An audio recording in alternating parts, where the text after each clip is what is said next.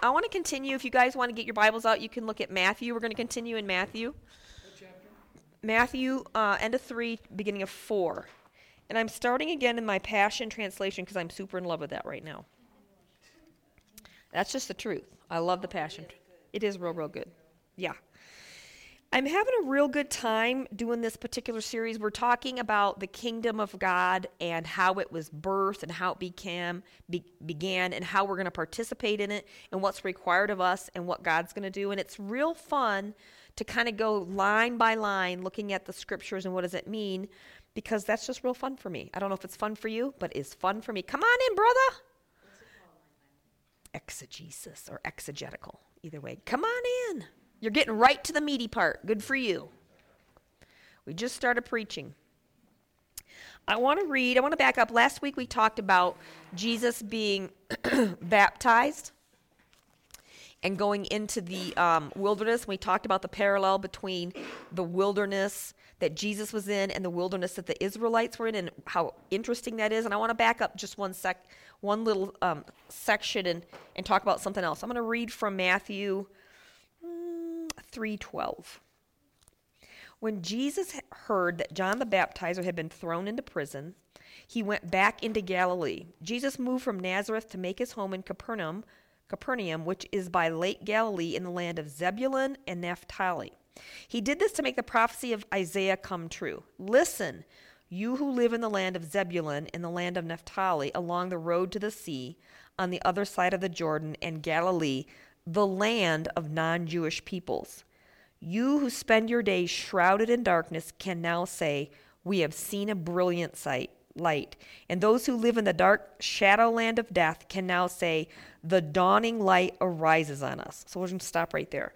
So, you know, why did Matthew include all that? What's going on there with that whole passage from Isaiah? What is he talking about? Who's Zebulun? Who's Naphtali? Does anybody know what those names are? Janet, I know you do. Not you, Janet. Don't say anything. Does anybody else know wh- who they are? Okay, so history lesson time. Are you ready? Um, you remember that the Israelites were comprised of 12 tribes, correct? And what happened is when they came into the promised land, all 12 tribes were given pieces of land to occupy. I almost gave a, um, Tim a slide of the map today, but I decided it was too last minute, so I didn't do it. You're welcome. the reason why this is super interesting, again, this is history. We're all going to learn our history because this is interesting and this is included in the book of Matthew and it's going to come down, it's going to come back to something later on. When the tribes came into take the land in Israel. You'll remember they were supposed to conquer all the peoples and displace them and possess the land. Well, what happened was they did that a little bit. They did that here and there, and they got to be infighting. And after Solomon, King Solomon, he had a um, a son, Rehoboam, Jer, Rehoboam, yeah. And the people decided they didn't like him. So they're going to break off and make a northern kingdom and a southern kingdom. So there's going to be a northern kingdom that has Israelites in it and a southern kingdom. What happened was the northern kingdom consistently had bad king after bad king after bad king after bad king. It was evil, evil, evil. Worshipped other gods, did horrible things, and God visited his judgment on the northern kingdom by having the Assyrians come in and wipe out the northern kingdom and transport all the people all over the place. Back in those days, when um, when a country would take over another country, let's just say Russia took over the United States, they would come in and say, Well, we're going to hold this land. And the way that we're going to do it is we're going to take all our people from Russia and we're going to put them in your homes and we're going to take you out and we're going to put you all in Russia. And that's what they would do. That's what the, the empires would do when they came to possess the land. What happened with the northern kingdom, however, which was different than the southern kingdom, is it happened 700 years earlier than the southern kingdom because they were more bad, if you will.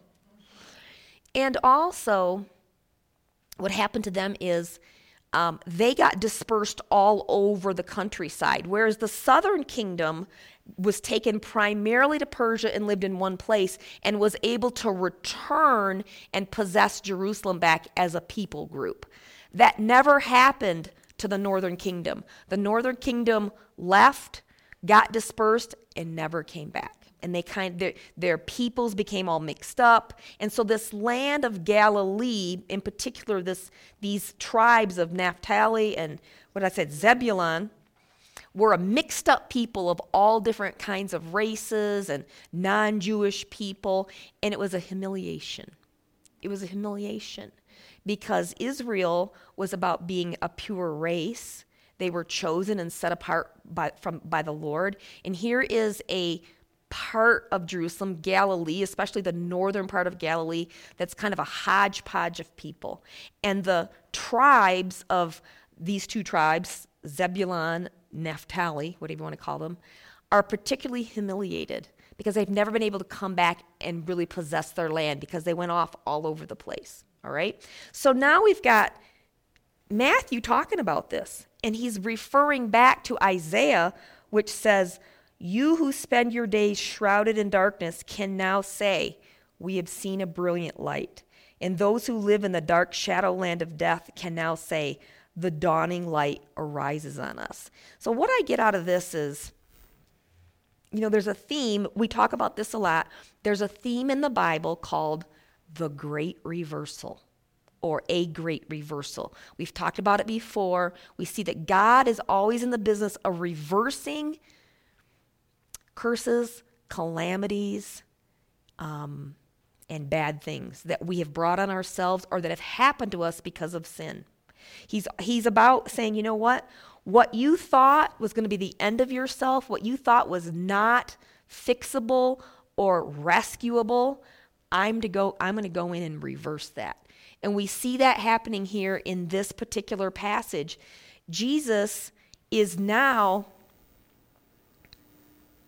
not only is he himself the great reversal. He's going to go into the countryside of people who have been humiliated, who are not pure, who have all different kinds of people living there. And he, those are going to be the first people he preaches to. Those are going to be the people that he um, brings his light to. The very, the very people that don't think they deserve it, that don't think that they're worthy of it, who really aren't the smartest people they're the people that kind of the rest of the country looks down on. I hate to even make a parallel with the United States. Who would I, who, what state would I say that we all look down on? I don't know. I wouldn't make one. Yeah. We won't make one. Uh-huh. What? Nah, Michigan, babe. I didn't say it, but you did. I like to see that as the great reversal. The other great reversal I see in this is that, you know, when, um, I don't, we didn't talk about it last week, but when Jesus was baptized, he's baptized in the Jordan River. What other, what other story do we know about the Jordan River in the Old Testament? The Israelites crossed over the Jordan River to their promised land. They crossed from a desert over the Jordan River into the promised land. Now we've got Jesus in the Jordan River going into a desert. We've got a reversal going into a desert so that he can bring us a promised land, and a promised land that we don't have to attain by force. The Israelites had to go into the promised land and fight for their land. They had to go in, they had to kick out everybody else, and they had to fight and hold the land. Now we've got Jesus going into the Jordan River in our place, going through the desert. Um, resisting the enemy and coming out on the other side so that we can have a promised land that we did nothing to earn. We didn't have to fight it. Right? It's the great reversal. It's the great reversal. God is saying, I'm going to do for you what you cannot do for yourself. I'm going to bring light. I am going to bring rescue. I'm going to bring, bring things to you that you can't do for yourself and you don't deserve it and you can't earn it and you may be the most humiliated of everybody around you, and I'm coming to you first. That's who God is. He's going to the worst of us first because his heart is for us, right? He did not create us for humiliation and slavery. We were not created for that. And when Jesus came and when the kingdom started, he goes, All that's, we're ending all of that. I am making a place for you where there is no slavery, where there is no humiliation, where you're not in bondage to sin. I'm making a whole new place that you get to enter into. And there is nothing that you can do, no part of your history, nothing that can prevent you from entering into it. That's the message. That's the great reversal, which is what I like. So after after we hear this in Matthew, the very next thing we hear in Matthew um, 17, 417, from that time on, he comes out of he comes out of the desert. He's he's he's resisted the temptation of the enemy. We, we hear this thing from um, Matthew about the prophecy of Isaiah. The next verses from that time on, Jesus began to proclaim this message with these words Keep turning away from your sins and come back to God, for heaven's kingdom realm is now accessible. Now, that's the passion, which I love so much. The NIV will say, Repent, for the kingdom is at hand. The kingdom is available. The other thing I wanted to talk to you about before I get into what is repentance, which is a real, real fun topic, is after it, will say in other um, other books, the other synoptic gospels, that Jesus moved from Nazareth to Gal- to Capernaum. Both are in Galilee, but Capernaum is significantly different than Nazareth. Does anyone know why he moved to Capernaum? Janet, do you know why? This is going to blow you away. You're going to love it. You're going to love it. Capernaum's in Galilee. We've talked about Galilee is a um, it, for one thing, it's a very um, metropolitan place. We know that the centurion is there. A centurion is over a hundred different soldiers. So for a place to have a hundred soldiers, there must be some kind of a need for it. Matthew was called out of Capernaum. He was a tax collector, so they're collecting taxes for some reason. So it's a significant town. But it's in Galilee. It's in those. It's in um, the province of Galilee. It's it's not particularly super. It's not like Jerusalem or Bethlehem or anything like that. It's, it's more foreign, if you will, or international than some of the other cities, but this is the very best thing. Capernaum is a city that's named after the prophet Nahum. Do you know what Nahum did? Yes, he was a minor prophet. What was his theme? Nahum's theme was to preach judgment against Nineveh. Remember Nineveh? Do you remember this now? Nineveh was um, a capital of Assyria. And remember when God called Jonah and said, I want you to go to Nineveh and I want you to preach against it and they're going to repent. And Jonah didn't want to do it and blah, blah, blah. That was the first time that God called, um, said, Nineveh, if you don't watch out, there's going to be judgment against you. And the first time they repented, correct? The second time God said, Nineveh, you're on my list. You've been real bad. You're on my list he spoke through the prophet Nahum. And Nahum, his whole book is about the coming judgment on Assyria and particularly Nineveh. Isn't it funny? Ooh, I've got the goosebumps. Isn't it funny that Jesus decides he's going to go to Capernaum and make it his home base, which is the city named after the prophet Nahum, which speaks judgment against um, Assyria and against Nineveh? Assyria and Nineveh represent evil and the forces of darkness that are at war with God. And where does Jesus go? He goes right to the middle of it. He goes right to the heartland. Jesus' move to Capernaum was a symbolic act, an act of war and aggression to usher in a new type of kingdom based on grace, mercy, and forgiveness. Let that sit for you just a minute. Isn't that cool? He's like, oh, oh, I'm coming after you guys. I'm coming after the things that you think are going to hold you down. I'm coming after you. I'm going to start. This is an aggressive move for him to go to Capernaum. Isn't that fantastic? Oh my gosh, I love it so much. Here's what Nahum says in verse 113. Now I will break their yoke from your neck and tear your shackles away. Is that not a foreshadowing of what Jesus is going to do for us? I will break their yoke from your neck and tear your shackles away. Jesus did most of all his ministry in Capernaum. He, that was where he raised Jairus' daughter from the dead. It's where he healed the demoniac Peter's mother in law, the woman with a hemorrhage, two blind men, the centurion's servant, the dumb demoniac, and the paralytic who was lowered through the roof by his friends. Most of his disciples lived in Capernaum. They either lived there or moved there to be with him. That was his home base of ministry. Was was right in the heartland to take down the kingdom of darkness, if you will, and say, "Oh, I've I've come to bring something else." That gives me the shivers. I love it so much. to me, I was trying to think of what would be a really good metaphor. I was like, what could I use as an example? You know? It would be like, this is what it'd be like for me. You know how Russia and some of the other um, countries taught communism? And communism is a philosophical and governmental system that actually says God is not real. It's part of the governmental system, right? It's not even like we don't care if you believe in God. It actually says there is no God. Atheism is a part of the tenet of communism, right? And for a long time, I don't know how it is now, for a long time, you couldn't have um, churches, like legit churches in Russia. They were heavily monitored by the government. And so God was really pushed out of their government, and we kind of see the result of what's happened. It would be like Jesus saying, you know, I'm going to go to Russia where they've kicked me out. I'm going to go there and start my ministry. And not only am I going to go to Russia, I'm going to start with Moscow. I'm going to start at the very center of what has rebelled against me and kicked me out. That's where I'm going to go and start my ministry.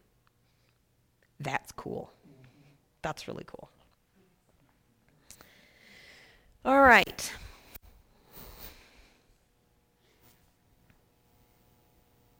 To me, the great reversal here is that the town that once represented God's message of judgment would now be known for the message of forgiveness and miracle working power. And that Christ will bear the judgment for us all. And, but better yet, despite our sentence of judgment, we are invited into the best kingdom the world has ever seen. That's what Capernaum is going to be known for now, from now on. So, the second thing I want to talk about now is this thing that Jesus says when he's preaching Keep turning away from your sins and come back to God, for heaven's kingdom realm is now accessible. Like I said, the other word for that is repent. NIV uses the word repent. But even John in this in the passion, John the Baptist when he's saying come and be baptized before he even sees Jesus, he says the realm of heaven's kingdom is about to appear, so you'd better keep turning away from evil and back to God. In Mark, he says, At last the fulfillment of the age has come. It is time for the realm of God's king to be, kingdom to be experienced in its fullness. Turn your lives back to God and put your trust in the hope filled gospel. That's all from the Passion Translation. And what this what's interesting is John and Jesus are preaching the exact same thing. John's preaching it even before Jesus shows up. He's saying, Repent and turn back to the Lord. So I wanted to look and find out what does the word repent mean? What do you guys think the word repent means? Anything else? That's just about exactly right. The, there was a trick question. The Greek word for repent, it's, it's change your mind, is actually what it is. The Greek word for repent is metanoia. It means change of mind, but it also involves the word um, turning around and to a new direction, turning from one direction to another direction. So we break it up into two parts. It's meta and neo. Neo means, or um, noia. Noia means mind. What other word? It, so meta means turn or change. What's another word you can think of that has noia at the end of it? Paranoia. That's exactly right. So that we get the word paranoia from the Greek, meaning out of your mouth, actually. The thing about um, repentance, though, it's not just turn. It's not just changing your mind. It's actually changing your mind with sorrow or regret and going a different way. So, what two examples of this in the Bible would be? Some people dispute this. Judas. Did Judas repent, or did he just have sorrow and regret? Because repentance involves turning and going a different way. Maybe you're motivated by sorrow and regret, but you turn and you go a different way. Another example in the Bible that would exemplify this would be the prodigal son. We see the prodigal son getting into the pig pen. He had a change of mind, didn't he? And he got up and he went a different way. He said, "I get I'm going to leave this pig pig pen behind and I'm going to go back." I'm going to turn and go a different way. That's a good example of repentance. He was motivated by sorrow and regret, but sorrow and regret is not just enough. You have to actually turn and go a different way. Have we does anybody know of people that have just sorrow and regret but can't make that turn to go the other way? Have you ever experienced any of that before or even in your own lives? Where you've had sorrow and regret, but you haven't taken the next step to turn and go the other way. What are you going to say? Just continue domestic violence over and over. I'm sorry, I'm sorry, bringing flowers and then mm-hmm. Cycle. Mm-hmm. Yeah, uh, in an addictive or abusive relationship, you may regret what you do, but you don't do what it does you, you need to do to change and get out of that cycle, right? So repentance involves more than the regret, it involves the change, changing your mind and going the other way. So true repentance involves this a change of mind, will, and emotions. For example, we talk celebrate recovery people who decide to stop smoking, they're like, I don't want to smoke anymore. I'm going to do what I'm going to go get the patch, or I'm going to call the stop smoking hotline, or I'm going to be in a support group. I'm going to actually change my behavior, I'm going to change my mind to do something else. It involves a change of your way of life. And, you know, I was saying this, I actually had a mediation and I was talking to someone and they were saying something to me like, oh, I'll never do that again. And I said, oh, I believe that you'll never do that again.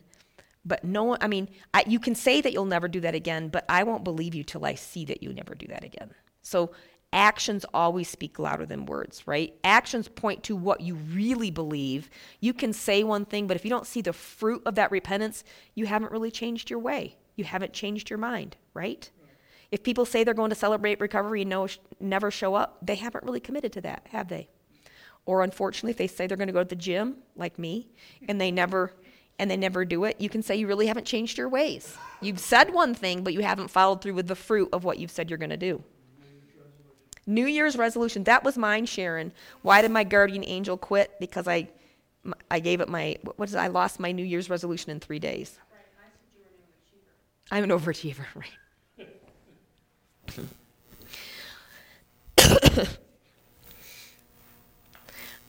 repentance is both private and corporate. Have you ever met anybody who says one thing to one group of people and one thing to another group of people? Or perhaps live a double life where they say, Well, I'm going to live and act and be this way with this group of people or in private, but when I'm in public, I act totally a different way.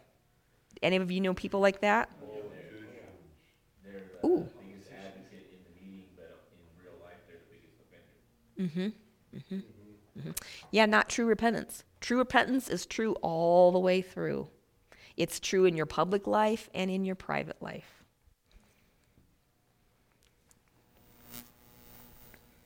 True repentance is vertical and horizontal, meaning that not only are you one way with God, you're one way with people. You've changed the way that you're going to deal with people. You've turned around to a different way of acting with people and with the Lord. It's not just with the Lord. It's uh, you can't be I got to say this nicely. You can't be nice to God and ugly to people. That doesn't work. Does that make sense? How can you say that you're following God? You've turned, you're repenting, you're becoming a new creation, but you treat people horrible. Janet says God says you're a liar, which is true.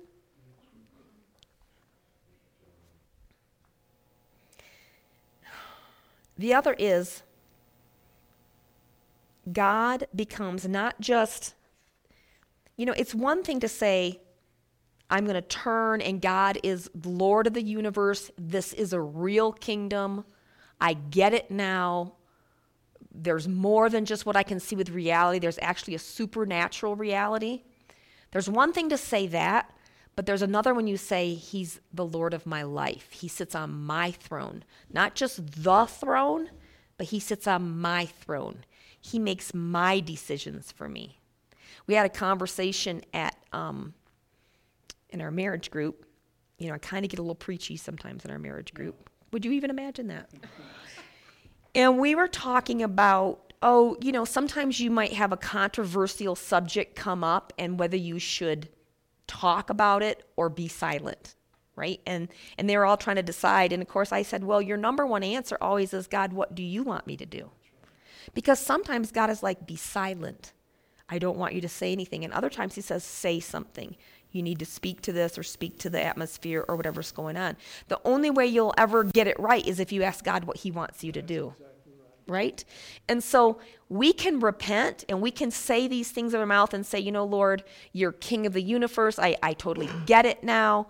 I, you know, I'm, I'm yours. I'm gonna, I'm gonna treat people the right. But he's got to be Lord of your life. He's got to sit on your throne. When you, when you have questions about what to do, or you don't know where you're going, He's the one that you go to, not your own self. That's a real big deal. And that's hard that's a big part of repentance that I don't think people get. Is part of turning turning is saying I'm turning to becoming a subject to God in my life instead of me being the Lord of my life. That's a real big part of repentance. Thank you back there. Repentance is the doorway to the kingdom of God. In John 10, 9 through 10, it says, I am the gateway. To enter through me is to experience life, freedom, and satisfaction. Have only one thing in mind. Oh, I didn't type it all in. Hang on.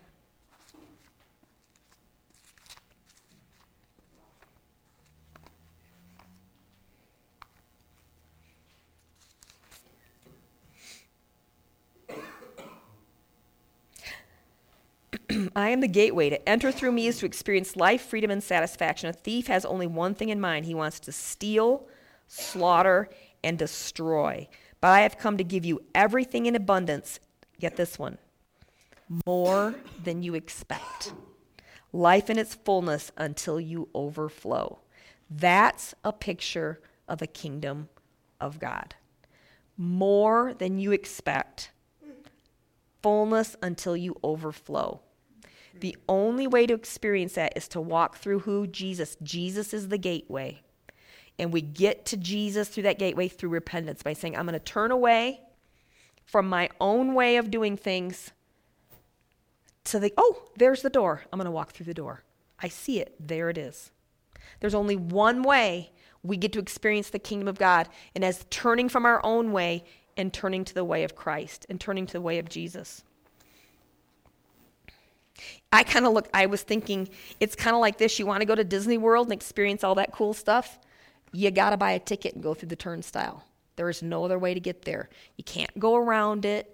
You can't bribe your way in there. You've got to go through the, the turnstile to get into Disney World. And once you get in there, it's fantastic, right? But there's no other way to get there. That you, you don't get there by working your way through it or by figuring something out. You have to turn your mind and you have to admit that Jesus is the only way to get to that, that kingdom of God. What are some of the reasons Oh, I want to say this what repentance is not. And some people get this some people get this confused. Repentance is not a focus on our sins of the past or present and try to do penance to make up for our sins. A lot of our really su- super cool um, superheroes that we watch are always about doing penance for what they've done wrong. There, we've been watching this incredibly intense show called The Punisher, which I said I can't watch anymore. And it's all about making up for what you've done in the past. You've done horrible things in your past, so I'm going to make up for it. That is not repentance. That's not repent- what repentance is. Repentance is saying, I can't make up for my sins. I'm not Lord of my life. I'll turn over here and give my life to the Lord. And guess what? God will deal with all my sins. That's the whole reason that Jesus came was to do what we cannot do, which is make penance for our sins. We can never make penance for our sins. It'll never be good enough, which is completely different from making amends. Sometimes we talk in, in Celebrate Recovery or in support groups about going and making amends for things that you've done. When you're led by the Spirit to do that, it's completely different from making penance for your sins, either present or in the past. We are not capable of doing it, only Jesus is capable of doing it. If you confuse repentance with a type of penance, that I'm going to make penance for my past, you're going to slip into what I call cheap legalism. Cheap legalism. Um, I, one of the movies that I I really liked, but it was very sad, is that movie Manchester by the Sea. Have you guys ever seen that movie with Casey Affleck? Um, do you mind if I tell you about it? You don't mind? Okay. All right. Um, Manchester by the Sea, Casey Affleck is in it. He does this fantastic job. I think he might have won an Oscar or something for it. I'm not sure. But it's a story of a man who had terrible loss in his life because basically he uh, got drunk one day, fell asleep, and the house burned down and killed his children. And he can't he can't get over the guilt of that. He is trapped in this this gloom of guilt because he cannot forgive himself over what happened. He cannot move past the fact that his children is at it. People around his life have moved on, and he is completely stuck in this horrible place. And I look at that movie and I'm like, oh my gosh, he needs the Lord so bad. Because only the Lord can go back to that horrible act that happened and forgive him for it and heal him of it. We cannot do that ourselves. He's a perfect example of being stuck, and he cannot do what he needs the most, which is to be unshackled from the burden of that guilt and that shame of what happened in his life.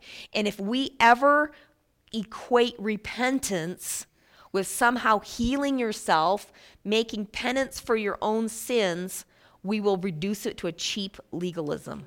We reduce it to legalism. That is not the message of the gospel. That we cannot do for ourselves what only Christ can do for us. And if we try to do it, we will, we will be completely unsuccessful and miserable. And we'll put other people in, in bondage because we'll teach it. So that's one thing repentance is not. You know what my mama taught me when I was a kid was wrong? She said, You better redeem yourself. That- That's pretty wrong. You, we, we can't redeem ourselves, can we?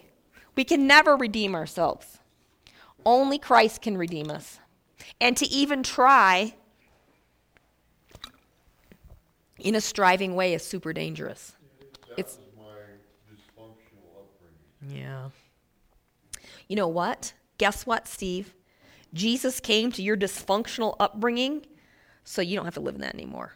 He, he came to that and he says, We're not doing that anymore. I'm going to ground zero. We're getting rid of that bull crap and you're going to live without that bondage. Right? Amen. That's right. So I want to talk about this. Why do you think some people can repent and some people cannot or don't want to? Guilt, Okay. Guilt. What else? pride, Pride. What else? What, let's, what about control?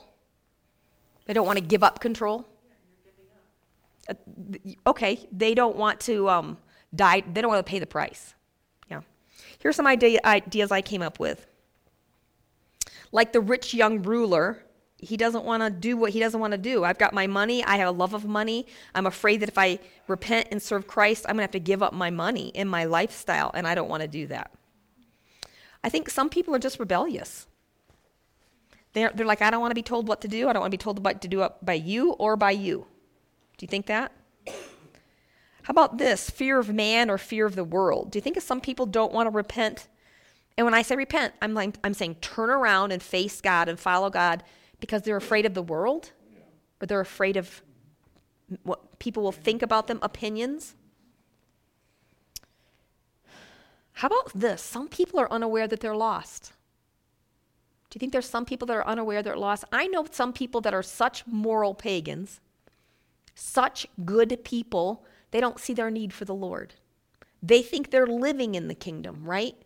But they don't realize the real kingdom that's out there. They're living in a good enough kingdom. So, like, well, this is good enough. I don't need anything else. Until some calamity happens. And then they're like, what in the world? This little kingdom doesn't work anymore.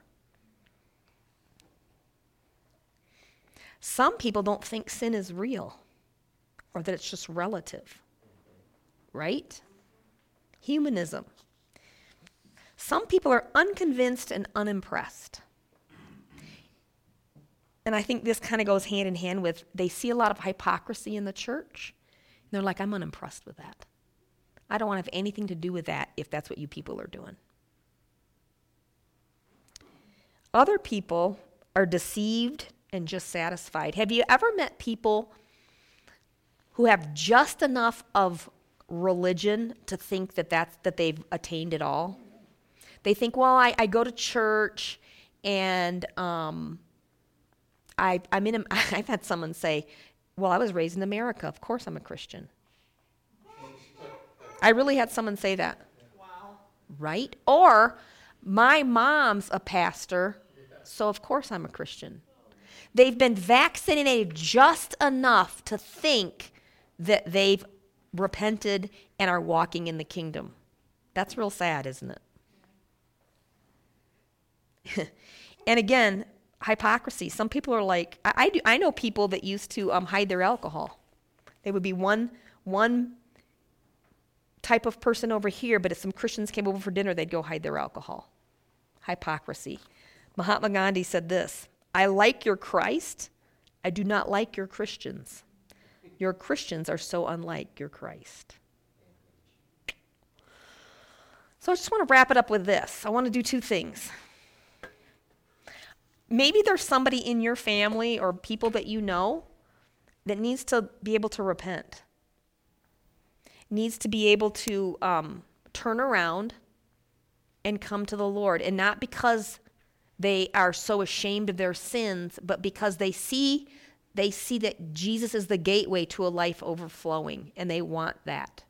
If there's somebody like that, I want to pray for that. I want to pray for that person before we end tonight. You might have someone in your family or in your, someone you work with who needs to repent.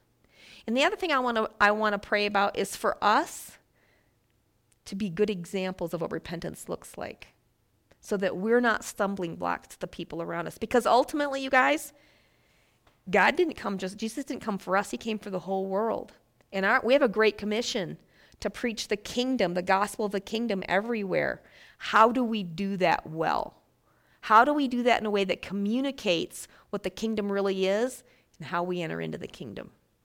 So I want to pray for us and I want to pray for the people in our lives that need to be able to repent. Is that fair? Do you guys have anybody that you want to pray for?